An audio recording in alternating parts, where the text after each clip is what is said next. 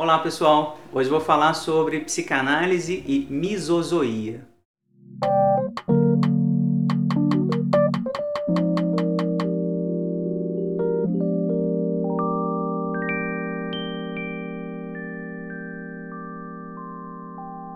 Pessoal, inventei um termo novo, misozoia. Peço desculpa, inclusive, pela cacofonia que ele gera, né? Mas me parece um termo melhor que especismo, vocês vão ver por quê. Mas enfim, o termo misozoia está querendo apontar para o ódio que a gente sente aos animais, né? Um certo tipo de repulsa, ódio aos animais e como que isso entra na metapsicologia, como que isso pode ser descrito metapsicologicamente. É sobre isso que eu vou falar. Esse texto está publicado num livro chamado Relendo o Mal-Estar na Civilização, Interlocuções entre o Direito, a Filosofia e a Psicanálise, organizado pela Maria Francisca de Miranda Coutinho e pela Lisiane Cristina Pereira Santos, um grupo que está muito ligado a quem escreve o prefácio desse livro, professor Jacinto Nelson de Miranda Coutinho, a quem quero mandar o meu abraço. Professor Jacinto, professor da UFPR, né, professor federal da Paraná, do campo do direito, direito penal, organizou um grupo durante muito tempo, né, coordenou esse grupo, liderou esse grupo muito bem de psicanálise, direito e literatura. Né, a gente se reunia ali na, na Federal do Paraná, na Escola de Direito. Infelizmente, por falta de apoio do governo federal, do apoio público, esses encontros estão interrompidos por enquanto. Vamos esperar que a universidade pública volte a ser valorizada no Brasil, né? A gente está fazendo votos para que isso aconteça em breve. Enfim, esse encontro acontecia lá em Curitiba e o Jacinto sempre trazia um tema e a gente se reunia, psicanalistas, operadores do direito, operadores da literatura, falava e conversava. Esse foi, enfim, um tema proposto que só se realizou de forma virtual. A gente mandou os textos e, enfim, reuniu nesse livro aqui, Relendo o Mal-Estar na Civilização. E o texto que eu escolhi para escrever, o tema que eu escolhi, foi justamente a relação que a gente tem com os animais, que é um tema muito importante para a gente falar em psicanálise, pouquíssimo explorado, muito pouco explorado, né?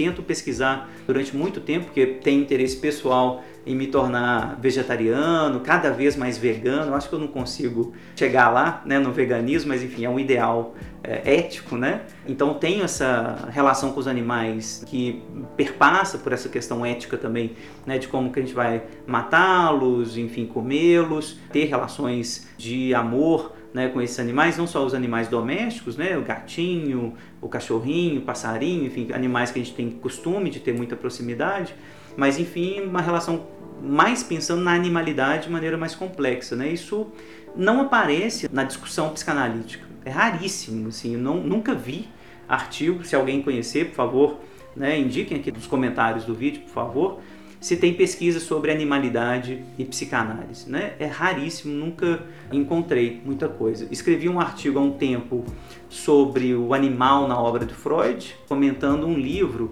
inclusive organizado pelo professor Jacinto, um livro que se chama O Senhor das Moscas, do William Golden, né? um livro muito bom, tem, tem filme, né? um, um livro bem interessante. E eu comento lá, enfim, a animalidade nesse texto, uma animalidade presente na obra do Freud. Vou deixar o link do texto aqui no, na descrição do vídeo. Nesse aqui, eu estou começando a pensar, então, nesse neologismo que eu criei, misozoia, né? que é diferente de especismo. O especismo, que é a discriminação preconceituosa baseada na noção de espécie, espécie biológica, notadamente contra os animais não humanos, acarretando sua opressão. Então, especismo era isso, né? A ideia de que a nossa espécie é melhor, então eu posso oprimir, eu posso usar, eu posso matar outras espécies porque não é espécie humana, então não importa. Mas estou pensando aqui na misozoia porque eu acho, e esse é o ponto do meu artigo, essa é a minha tese, né?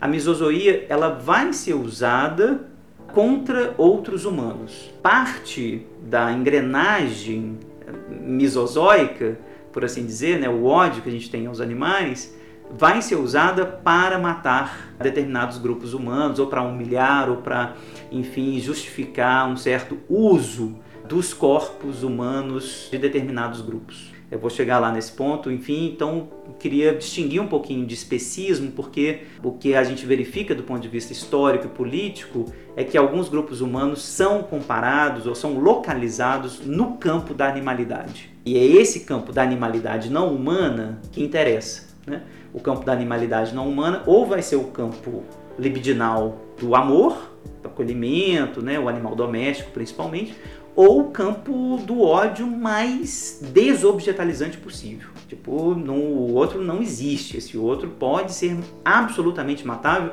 deve ser matável, inclusive. Deve ser morto, deve ser eliminado. A gente vai ver como que isso aparece. Enfim, o primeiro ponto que eu tenho para falar, então, que justifica, no certo sentido, esse ódio aos animais, é, para além do narcisismo humano, que o Freud vai apontar como um certo tipo de golpe né, narcísico naquele texto, uma dificuldade no caminho da psicanálise, quando Darwin aponta né, de forma muito clássica e, e clara e didática na sua teoria da evolução que nós não nos distinguimos do campo da animalidade. Né? Então, Freud aponta ali muito bem que isso é um golpe narcísico. Isso gera, evidentemente, ódio, né? e sempre gerou. Então, o primeiro ponto é o animal ele é fonte de mal-estar.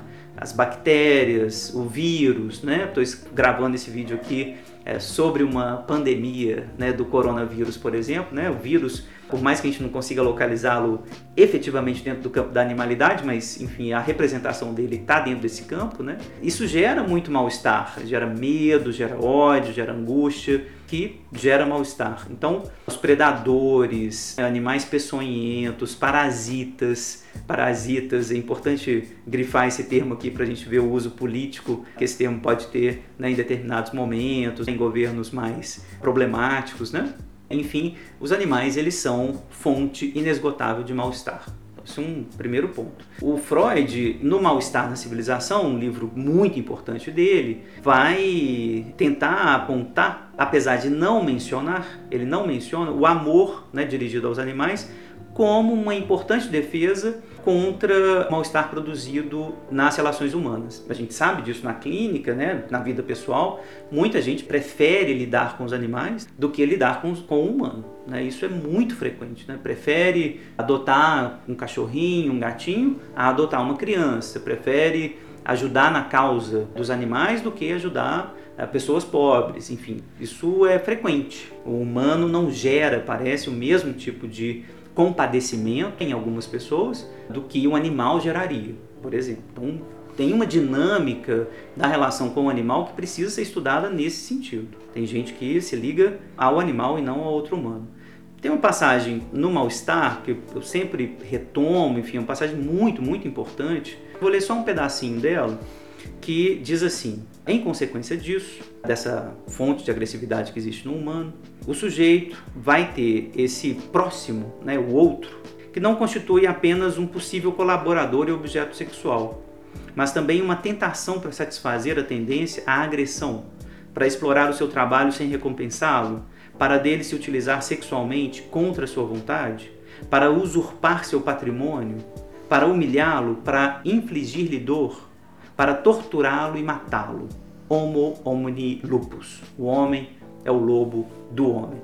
Passagem várias e várias vezes citada do Freud, né, assim, do mal-estar, no sentido de que o outro, né, o sujeito, ele vai sempre tentar nos agredir, nos estuprar, nos humilhar, nos escravizar, enfim, o que o humano pode fazer com o outro da ordem das perversões mais inimagináveis. Portanto, o homem é o lobo do homem, conclusão do Freud, ele usa essa metáfora zoológica que a gente tem que, desde já, criticar fortemente, inclusive a partir do pensamento freudiano. Não há nada, nada do lobo nesse tipo de ação descrita aqui no mal-estar. Nenhum lobo escraviza um outro lobo. Nenhum lobo humilha, eh, estupra, violenta, sadicamente um outro animal né? nem um outro animal, quem dirá um outro lobo. Portanto, é, não se trata de uma animalidade, né? se trata de uma pulsionalidade. Essas ações escritas por Freud no mal-estar são características do animal pulsional, né? portanto, do humano. Então, o Laplanche vai insistir muito nessa desconstrução né, dessa frase em Freud, frase que, aliás, né, vem de Plauto, né, um, um certo comediante romano, que vai ser apropriada por Hobbes, de onde o Freud se apropria, enfim, tem uma certa leitura política dessa frase, que a gente vai poder fazer essa genealogia depois, que faz a gente desconfiar do uso dessa frase. Quais os contextos, quem está usando, para quê, por quê. Mas, de novo, a violência humana, é isso que o Laplanche vai tentar deixar bem claro, a violência humana não tem nada de instintual. Não é instintiva como é a agressividade do lobo, que é restrita a determinados comportamentos.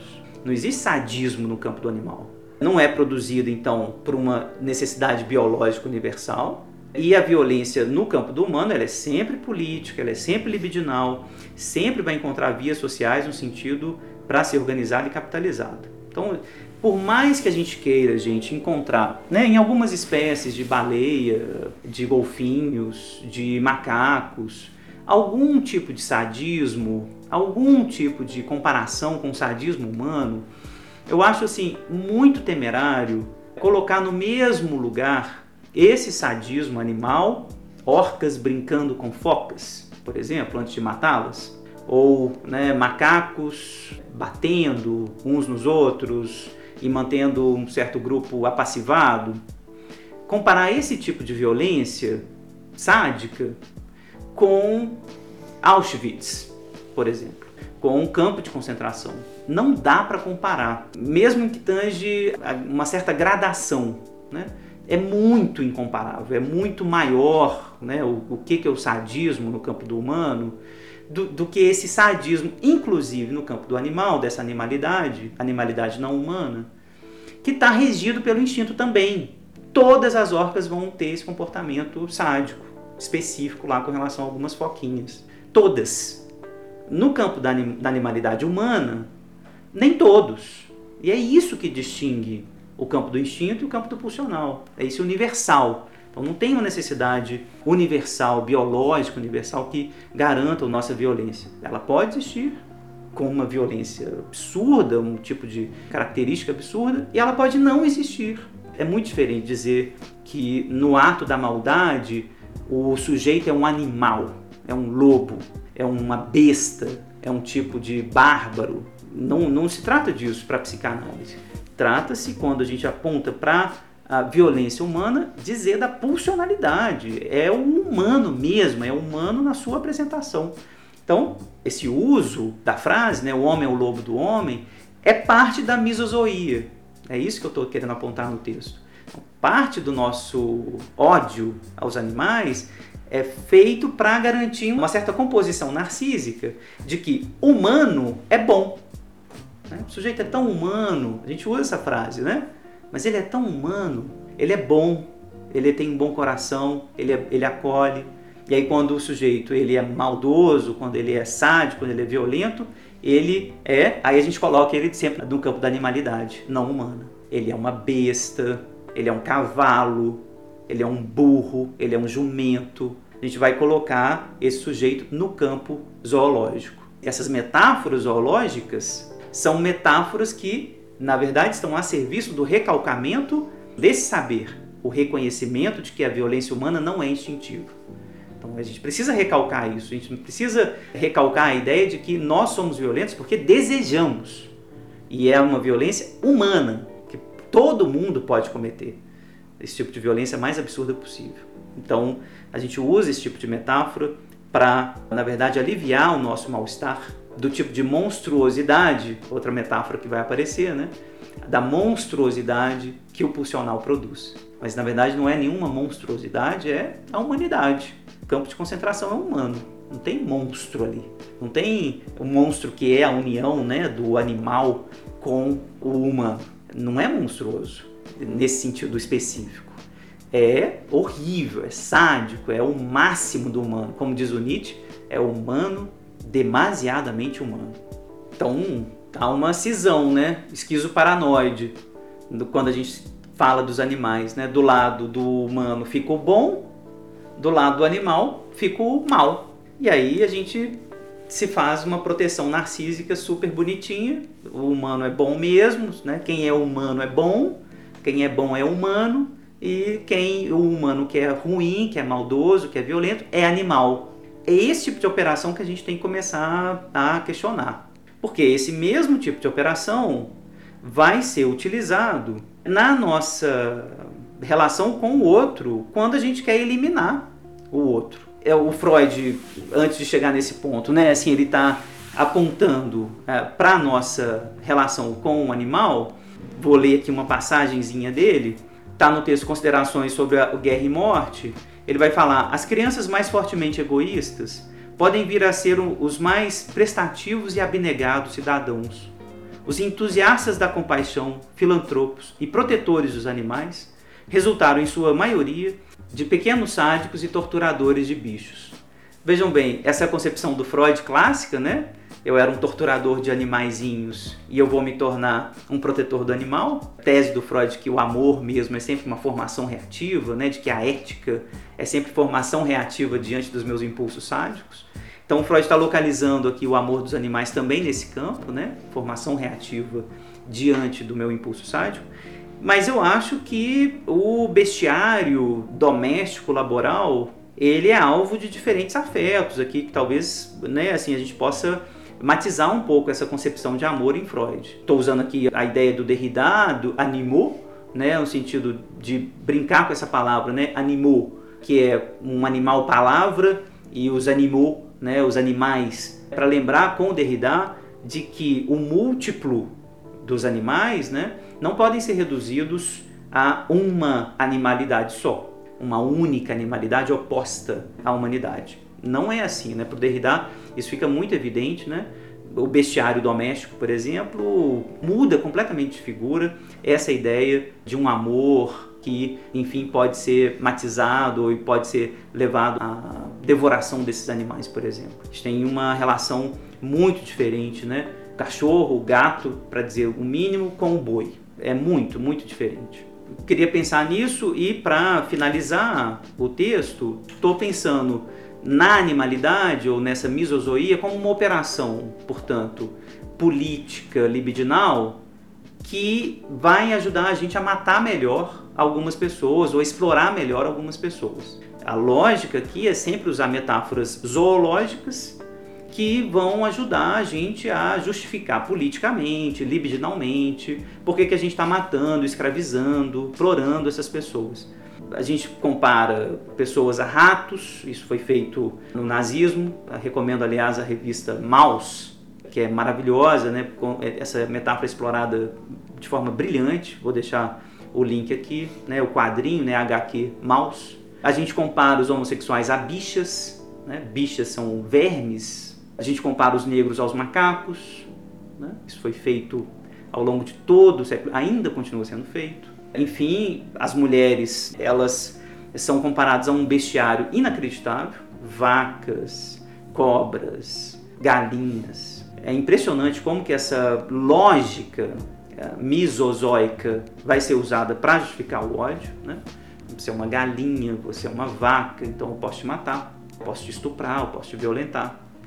No campo contrário também, né? eu sou um garanhão, né? o homem é um, um touro para valorizar narcisicamente. Enfim, essas operações elas estão ligadas a uma certa política libidinal. É isso que essa relação com o animal está tá trazendo para a gente não é necessário haver um regime totalitário propriamente explícito, né, para que a misozoia ela mantenha seu efeito metafórico de naturalização do extermínio do outro. Eu acho que essa é uma tese do Derrida que eu acho que a gente tem que explorar de forma vigorosa. Né? Naturalizar o extermínio do outro. Se eu naturalizo esse outro como um animal, eu torno mais fácil esse extermínio. Né? Vou usar aqui essa imagem da fotografia dessa criança de um abutre, do Kevin Carter, uma imagem que circulou o mundo né, de forma terrível, que diz claramente da criança faminta no Sudão sendo observada por um abutre. Aqui o, o sujeito humano ele é reduzido à sua animalidade, ele é carne. O devir presa animal para o abutre está representado aqui justificado, obviamente, por séculos de racismo. Mas nada nessa imagem nos diz da colonização britânica.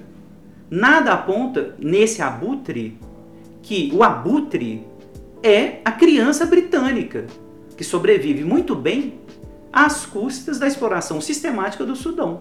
Nessa cena, fica reduzida completamente à animalidade. O campo desértico né, do Sudão, absolutamente abandonado, enfim, onde o humano é reduzido à carne. Nessa outra imagem, o Homem-Cachorro, Cachorro-Homem, do Miguel Rio Branco, de 1979, a gente também prepara, por assim dizer, o nosso terreno psíquico político para um certo desinvestimento libidinal no que tange ao reconhecimento desse sujeito largado nas cidades capitalistas, regidas pelo modo de produção capitalista, para que a gente invisibilize esses sujeitos. Como pode invisibilizar um animal? Porque também o animal é invisibilizado. O que o Miguel Rio Branco constrói na construção dessa imagem, observem, é uma comparação entre esse corpo absolutamente doente do cachorro e o corpo absolutamente imundo desse sujeito que está abandonado. Cão abandonado, sujeito abandonado, todos eles muito matáveis. Né? A gente se lembra disso né? na década de 80, eu lembro claramente da carrocinha passando. E a gente sabia que havia uma política de extermínio dos cachorros de rua nas prefeituras eh, no Brasil na década de 80, década de 70. Isso era comum. E havia também na década de 80, década de 70 uma cultura de extermínio da população de rua. Isso não passa despercebido, essa comparação do sujeito de alguns grupos com alguns animais. São bestas, são selvagens, então podem ser eliminados. Queria terminar lembrando que eh, o bestiário de Freud, né, o homem dos ratos, o homem dos lobos, o cavalo do Hans, o bestiário de Freud é um bestiário ainda a ser explorado. Né? Nossa relação com o animal ainda tem que ser explorada do ponto de vista da metapsicologia, para a gente fazer uma metapsicologia boa, né? uma psicanálise interessante do que é a animalidade, como que isso aparece na clínica, relação do sujeito com o animal, mas como que isso também está sendo usado na política, né? como que a animalidade, a crueldade articulada, a animalidade está sendo usada, a misozoia ela foi o motor histórico da civilização. Isso me parece ponto nodal. O Freud não fala muito disso. A misozoia é motor da civilização. Domar a natureza implica em tornar animais dóceis, animais servis também. Eliminar esses animais. Né? Então dá para comparar a produção agora industrial do leite, da carne. A gente está falando de campos de concentração. Então, enfim, toda essa bioética, ética animal, né, que está sendo trazida à tona na, na conversa aqui pelos nossos amigos vegetarianos, veganos, a gente tem que acolher essa conversa e ouvir o que está sendo discutido. Afinal, os animais, eles mesmos não vão poder falar de uma maneira direta, talvez indireta, né, pelas consequências que a natureza vai trazer por conta dessa relação de tanta denegação, de tanto desmentido com relação a eles, né? Talvez eles digam para a gente os efeitos disso também.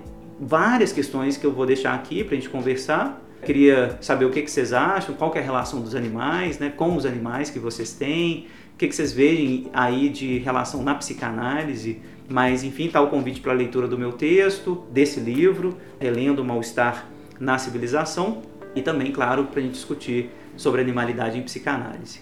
Inscrevam-se no canal, se vocês gostaram, deixa aí o joinha, compartilhem também. Agradeço muito e até a próxima conversa virtual sobre a psicanálise. Um abraço.